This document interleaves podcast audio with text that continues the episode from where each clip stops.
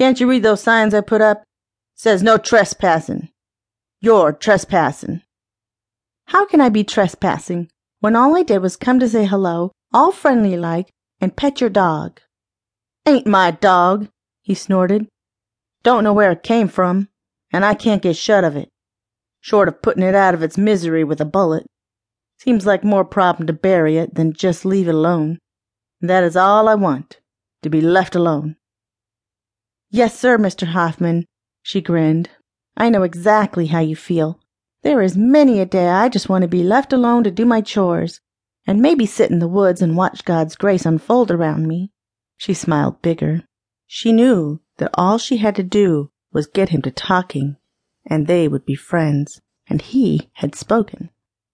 He spit, not the dark tobacco spit of some men, but a light brown, as if chewing chicory was his preference. He coughed again and winced slightly, covering his eyes with his free hand. LillieBeth recognized the look. It was the same pained face Daddy got when his headaches were coming on bad. Daddy had come back from the Great War in France with headaches. She wondered if Mr. Hoffman had brought his headaches home from the fighting Redlegs in the War of Northern Oppression along the Kansas border. He spit again. I don't need you around here. You, go on and get, before I take a stick to your backside and whoop you clean off my property. LillieBeth stepped close to the man, offering the flowers, saying nothing.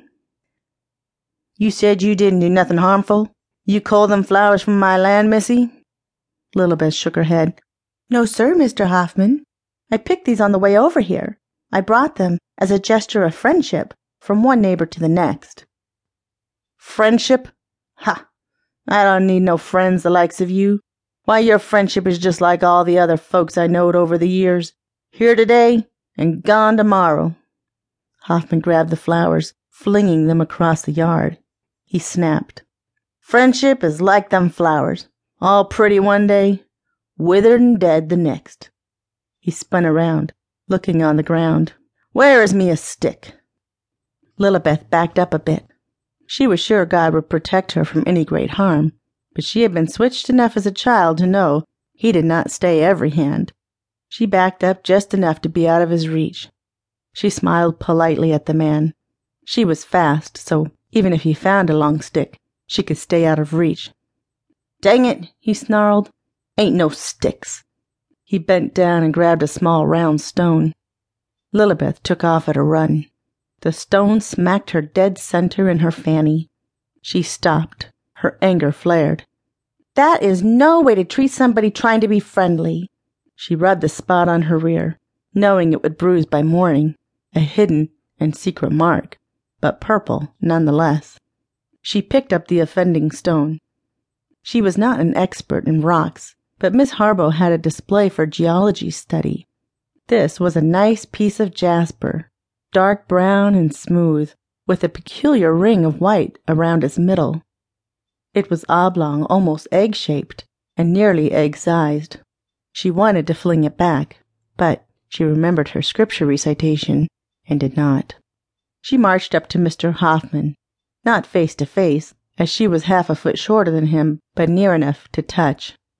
My friendship is not like those flowers, sir.